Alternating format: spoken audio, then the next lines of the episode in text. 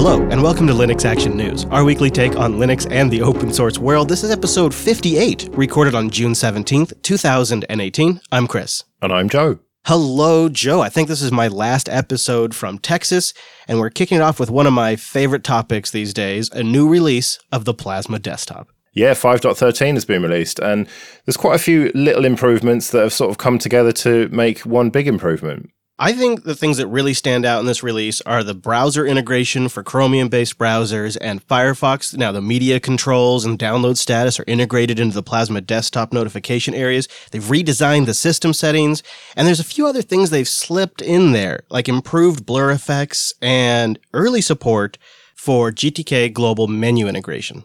So presumably you've upgraded to this on KDE Neon then. Yeah, uh, and o- overall, like all of the previous updates, it's gone pretty smooth, with the exception of one new bug that's already been reported, and I think work's already being done to fix it. But I don't know the exact circumstances. But on my system, which is a Dell XPS 13 with a high DPI display, and I'm using the Breeze Dark theme when I click on the Wi-Fi menu, I get this cluttered, huge icon list where I can't click on the individual Wi-Fi connections. The Wi-Fi signal icons are about 15 times the size they should be, and they're all sort of jumbled in the list. Which is a big bummer when you're on the road and you're switching between Wi-Fi networks several times in a day. It's it's become tricky the quick workaround for me has been to just go into the Wi-Fi settings area itself and just connect in there and not use the pop-up menu. Others have said they can clear caches and it seems to resolve it. Hasn't fixed it for me. Outside of that one problem though, this must be the third release I've upgraded on this Dell XPS 13 and I just love it. I just love having this fresh plasma. And it reminds me that Kubuntu is great for those of us that need to use their system in production. All of my studio machines, Kubuntu 1804 all day, and it isn't getting this 513 release of plasma.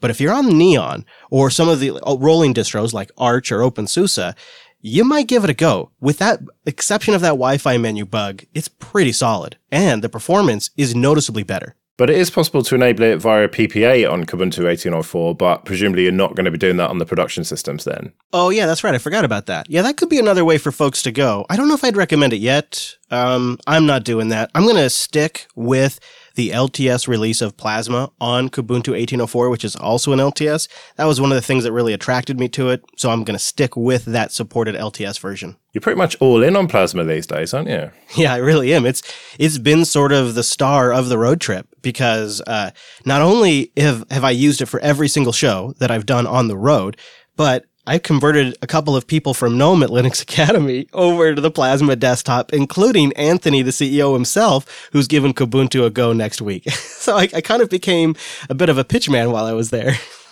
Who, me? Never. well, yeah, there's this video um, showing off all the features, and uh, it's pretty good apart from the voiceover. I didn't think much of that one. Yeah, no. You know, I think that guy was in his RV or something. You can kind of, it sounds a little weird. Yeah.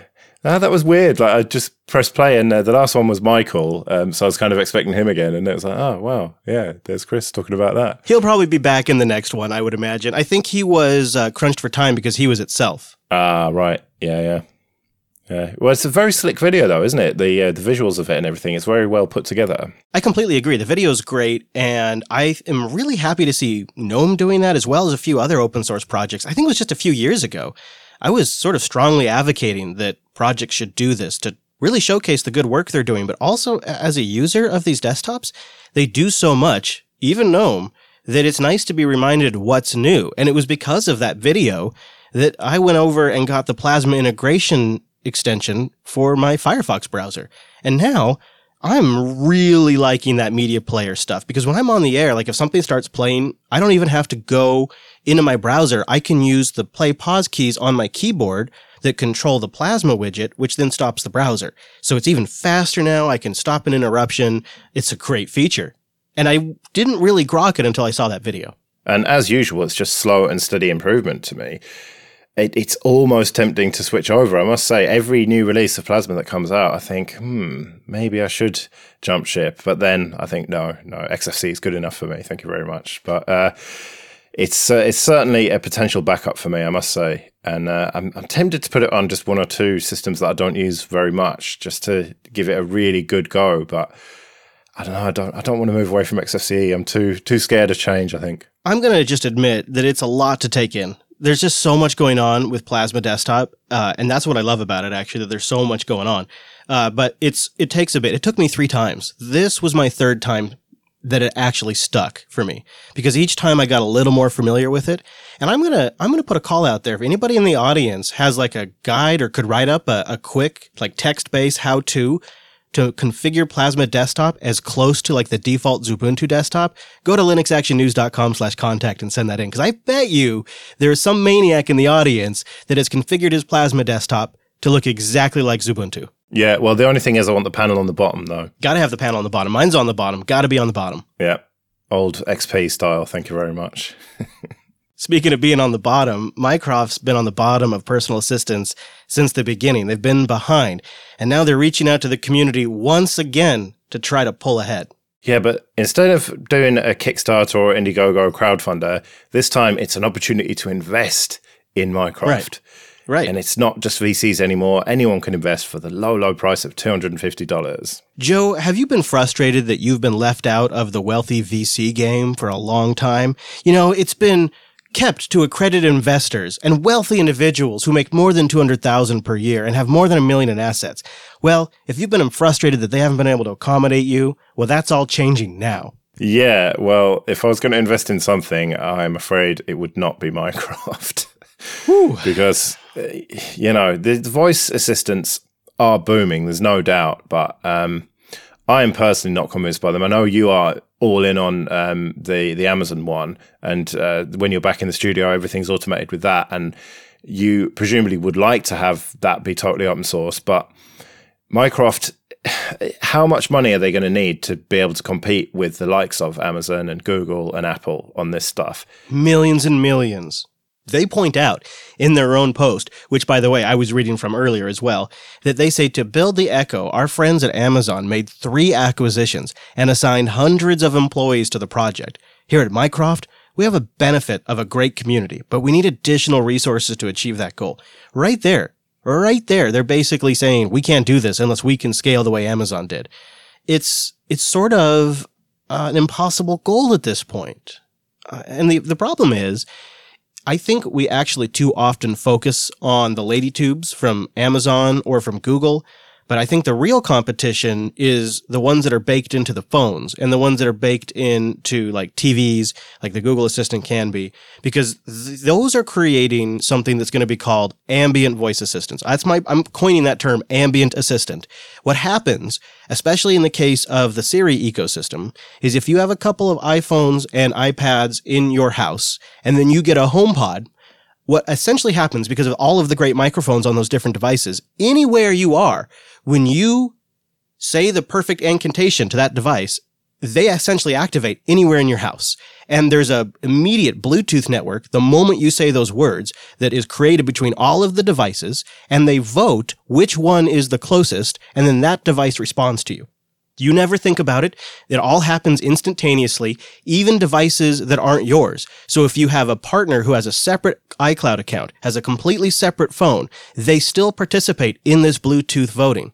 And it's creating this ambient network of virtual assistants. And that's the real competition because that's using the platform. That's Google with Google Assistant and Apple with Siri. And that's what really is the competition, not the single tubes. Tubes are part of it, but they're just one part of this whole ambient assistant that's going to take over everyone's homes. It's already there if you have a phone. It's already there. It's already happened. It's just you only have one or two microphones at this point, but there will be more. Right. And so they can't possibly hope to compete with that, even if they got millions in investment here so maybe they would be better off going down the open source privacy route and saying that this thing's going to work without access to the internet. It's going to be totally based on your LAN and you're going to be totally private. Surely that would be the way to do it. And then people would accept that the voice is not going to be as good. I mean, it, it was almost laughable in this post by uh, the Mycroft CEO saying that uh, it, their goal is to have Mycroft be indistinguishable from a human being, and so you wouldn't even know you're talking to a robot. Oh man, that is such a pipe dream. I mean, even the Amazon and Google and um, Apple ones, you can blatantly tell. I mean, it's a great voice from them and you can understand it perfectly, but they are years away from that being indistinguishable. I mean, I know Google did that demo and everything that got headlines, but duplex. Yeah, but it's uh, that feels a long way off, even for the big players. So to be talking about that, it's just a pipe dream, isn't it? Definitely. And I like your idea of just going the opposite direction because you said something earlier in our conversation. You said you've got the, the Echo Tube, but if it was open source, you'd be using it. If it was, if it had 10% of the functionality and it was open source, if it could still turn my Wi Fi devices on and off and issue those commands, I'm good. Really, I'm good. And that's uh, why why I really think if they could focus on the offline or the small scale office deployments where this could be great in a small business. Imagine you walk into a conference room and you can set up the projector and the lights and all of that the temperature, everything with your voice. You never have to train staff on how to use any of the devices in that room. They just bark into the air and it happens. There's really no reason Mycroft couldn't do that because you could build special recipes just for your office environment, name your devices that you have them named, the, the quirky little office name that you have for them, and that could be the piece that they own. Enterprise and business and privacy nuts like us. And they could open source as much of this stuff as they want because they're not even competing with the echoes of the world. But this idea that they could topple Amazon at this point or Google or Apple is ludicrous. It's ludicrous. It's it's like somebody launching a device right now saying they're going to topple Android. It just would be laughable. Yeah, you've got to find somewhere else to compete. And for me, the main feature would be nothing leaves your LAN. If you if they can say that, then that's going to be hugely attractive to a lot of people just make sure that if you're deploying it on your LAN in a Docker image, that you check where that image came from because recently it was discovered that backdoor Docker images were downloaded 5 million times from the official Docker Hub. This does not look good for Docker Hub, does it? Especially given that they were reported within um, a few weeks of them first going up and they did nothing about it for months. Yeah, and the the thing that's really sort of like insult on top of injury is that the user account that these I think 17 different images got published to was Docker 123321. Obviously just like a rando account that somebody threw together that if a human being even looked at it for 10 seconds would be a little suspicious. But the way this hub stuff works if you guys aren't familiar with is anybody can publish to the hub.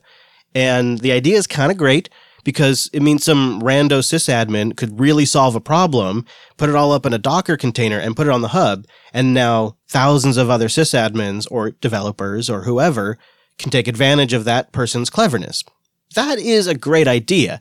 And then the, the whole theory is a sort of Reddit dig style, the votes and the comments and App Store review style stuff filter out the good and bad. But as we've all experienced on Amazon and Google Play and Apple's App Store, it never works like that. So, of course, images with, oh, I'm sorry, it was, I believe, 14 images, 14 images with malware in them, in this case, crypto mining malware, just went up and some of them got some pretty large deployments. it just sits there. And because Docker is probably not paying people to go through the hub full time, even when people start speculating in different avenues that there might be something wrong with these images, like Joe said, nothing happens. It's funny that when you and Wes were talking about this on the latest TechSnap, I just kept thinking you could substitute Docker Hub for the Snap Store. You know, because that again, anyone can upload to it. And yes, okay, they have confinement and everything, but we've actually seen crypto mining stuff on there as well. And yes, it was dealt with very quickly and everything. But I think that this is a growing problem. If you have an app store that anyone can upload to, then you can't necessarily trust everything that's in there. And then it becomes up to the user to assess who has uploaded it and, and see whether they trust them. And it, this seems to be a major problem to me. I think with Docker, it's probably less of a problem because the kind of people who are using that are going to be sysadmins and people who are very technical. But with snaps, it's a very different story, isn't it? Because that is aimed at everyone. I would say because of Docker's huge scale deployment, I mean, mega scale deployment, uh, there's probably a lot more noobs installing Docker images than Snap. Snap's sort of a little newer, less widely known, so you probably have more sysadmin knowledgeable people using them at this point, I'm guessing rampant speculation, obviously. I think this is really true for any kind of software store or repo or even a website that uh, collates links. This is an issue. And so the, the thing that we have to just acknowledge here for a moment, and maybe it just sucks, but this is the way the world works right now, is the onus is on the user to double check this stuff. And so that's why I think when you give users tools beyond just uh, thumbing something up, it's it's valuable. So like for in the case of the Snap Store, they're going to be adding like verified publisher status and things like that. That is even though it seems like an incremental improvement, is exactly the kind of tool that you can give a user to make an educated guess.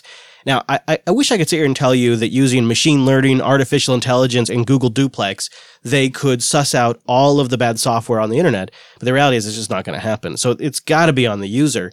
Uh, but the problem is, I think, is there is some responsibility all of a sudden when a corporation begins to curate and manage something.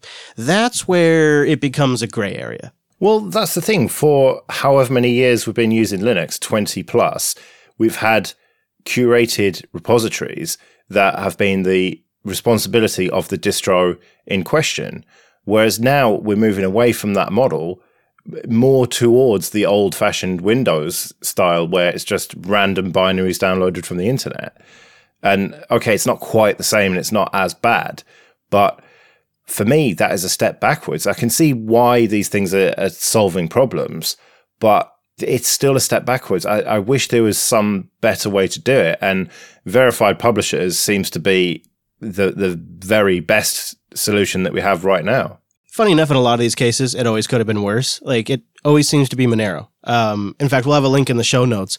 Around five percent of all Monero currency in circulation right now has most likely been mined using malware. And the Monero project themselves, you know, the group, the collective, can really only uh, account for about 20% of the overall hash rate. They they really can't account for about 80% of it. So I just I just love Monero and it's just like of course. Of course these Docker images were mining Monero.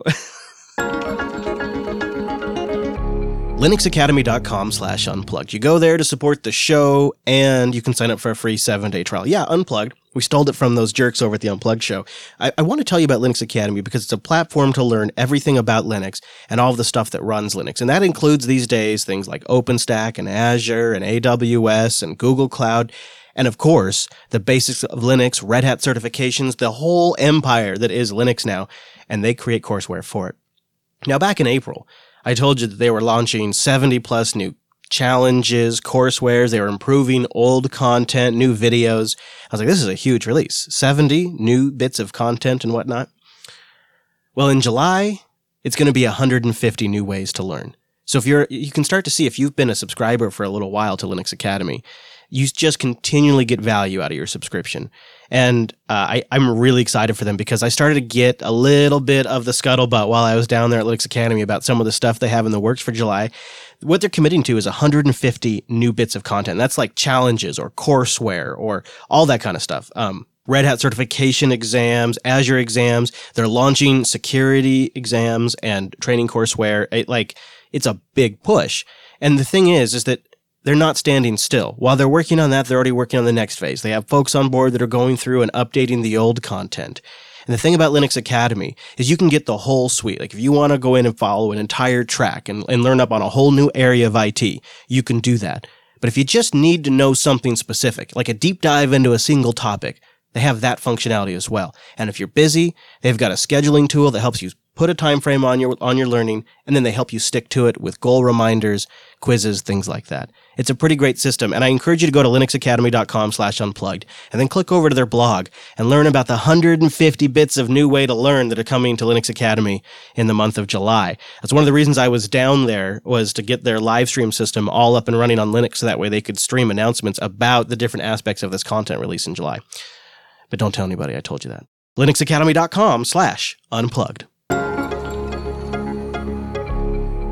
Okay, so let's talk about something that is brand new and we've never spoken about before, and that is security problems with IoT devices. No. Well, knock me over with a feather. Although this one is particularly bad because it really comes down to just bad OEMs shipping either debug developer versions of Android or somehow having ways to turn it back on, which is just wreaking havoc on devices. Yeah, why would they ship a device with ADB enabled It just doesn't make any sense to me. But it turns out that there are a lot of manufacturers doing this. Yeah. And that effectively gives you a root shell on the devices if you know what you're doing. I mean, it's definitely the most in China.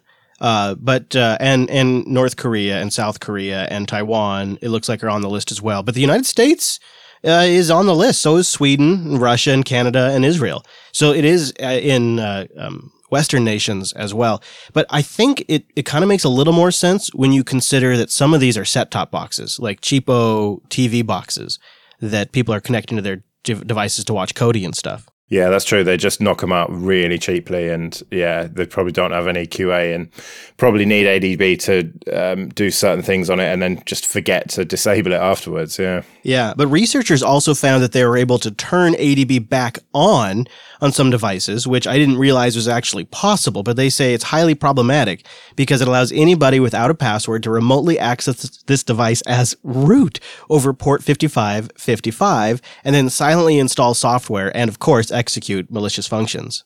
And for whatever reason, these are listening on the network, and there is a worm that is based on the Mirai botnet code that is installing, you guessed it, a crypto miner and then spreading peer to peer via that port 5555. Now, this had me a little bit worried at first because I have ADB enabled on my phone just in case anything goes wrong or whatever. But thankfully, I don't have ADB over network enabled, which, okay, to have USB ADB makes sense, right? You need to have physical access to the device to be able to do anything. And if you have physical access to any device, all bets are off. But to have ADB over the network, that is a pretty bad oversight shipping devices in that state. Yeah, I agree. And it looks like right now that worm I just mentioned that's mining cryptocurrency, uh, the researchers as of June 5th saw about 40,000 unique IP addresses that uh, were infected. And it would be perhaps even wider spread if it wasn't for the fact that there's a bug in the cryptocurrency mining software that makes it not work on some processors. oh, man it's just a complete tale of woe, isn't it? This race to the bottom and just no proper quality control. And this is the result of that. Yeah, and unfortunately, uh, some of us that try to take action into our own hands and uh, solve the problem by maybe loading a different image or something like that, perhaps have one less choice this week. Yeah, Copperhead OS looks to be in pretty serious trouble. Yeah, there's clearly some kind of dispute between the founders of the project, and there is a quote open letter on Reddit that was written to the co-founder Daniel Micay, and it's essentially kicking him out of the company. There is a pretty in-depth conversation over on lwn.net, which we'll link to in the show notes, linuxactionnews.com slash 58. I hate to speculate, but it, it looks like there's been some sort of division between the two. Yeah, and when he left, he deleted his signing keys, which means that it's not possible for them to push any OTAs again, which means that the whole point of Copperhead OS being this security focused version of Android, that just goes out of the window because if you can't update it, then it's not going to be secure, is it? Yep, exactly. I mean, it really is. It's really too bad too because uh, I know a couple of people that have used it for a while now, and they both really like it. And uh, I I don't know what to suggest to them because it sort of scratched a particular itch for them. I mean, I know there's many others out there, but Copperhead OS was their choice, and both of them had talked to me about how it seemed like they paid attention to small things that other projects hadn't paid attention to, and they really appreciated that. But they're a company who are not without controversy in the first place, aren't they? Especially with their licensing model. Yes. Now that is true. So they do have this sort of, uh, and and I wouldn't be surprised if the revenue aspect of this model is maybe at the core of the dispute here. I hate to speculate, but uh, there is some sort of legal entity as a company that now has to be dissolved or split up. I mean, there's more to the story. Yeah, well, we'll have to keep an eye on what happens with this. I suspect we're going to find out more about it over the next week or so, and hopefully they can resolve it, but it doesn't look good. Uh, but I suppose let's move on to something a bit more positive, and that is Debian are seeking artwork for their 10.0 release. Holy smokes. Debian 10.0, are you kidding me? It's true. I, I, I, I couldn't believe it, but I had I read it twice. It is true, and they're calling it, as you know, Buster. And so this is the uh, spot in the Buster cycle where they want to start taking an artwork. And um, I like this line here that I thought was uh, maybe a bit braggadocious, but maybe was actually accurate. They said, "Would you like to create a desktop look and feel that will be seen by trillions of people?" yeah, I think that was a little bit tongue in cheek, wasn't it? To be fair, maybe, but maybe it could end up on a television show that is very famous and is watched for generations. And in totality, it could be trillions. You never know, Joe. yeah, I hadn't thought about that, but it's funny that the criteria that they're going to select this on are that it must be the most Debian. And they don't really say eh, what that means, but it just has to be Debian. Which I suppose, if you are familiar with Debian, it, it does make sense because it's not, dare I say, it's not super modern looking, but it's also not um, really old looking. They, they don't go for a fashionable look, do they? They just kind of go for something that's fairly minimal and inoffensive. Yeah, clean, simple, uh, and a little bit of legacy. Maybe, maybe put it that way. yeah, maybe. Speaking of legacy, though, just sort of a heads up for those of you that are still rocking the Pebble Watch. First of all, I salute you. And second of all, you better go make sure all your Rebble account details are in order and that everything is up to date because the original Pebble services go offline June 30th, and you need to get everything moved over to the Rebble equivalencies if you want to continue to use them and have your watch function. This isn't actually open to the public yet, uh, but you can register in advance, and they're going to hopefully switch the servers on just in time for this switchover. And not everything is going to be supported straight away, but it's pretty much your only option at this point. So you've got no choice. Sign up for your Rebble account and get it um, get it ready. I will put a link to that uh, Rebble off page, as they put it, in the show notes. So you guys can just click right to it. I have a Pebble watch, and I gave it to my my old man, and now he rocks it. So I'm going to text him after the show and make sure that he's doing this because he loves it. Yeah, I've got a first generation Pebble, and I dug it out the drawer and charged it today. So I will uh, have to say about this as well. Very nice. Well, we'll keep you up to date on these stories and everything else that develops in Linux and the open source world. You can catch every single episode by going to linuxactionnews.com slash subscribe. And you can go to linuxactionnews.com slash contact if you want to get in touch with us. And consider supporting the entire network and everything we do over at patreon.com slash Jupiter Signal. We'll be back next Monday with our weekly take on the latest Linux and open source news. I'm at Chris LAS. I'm at Joe Ressington. Thank you for joining us, and we will see you next week. See you later.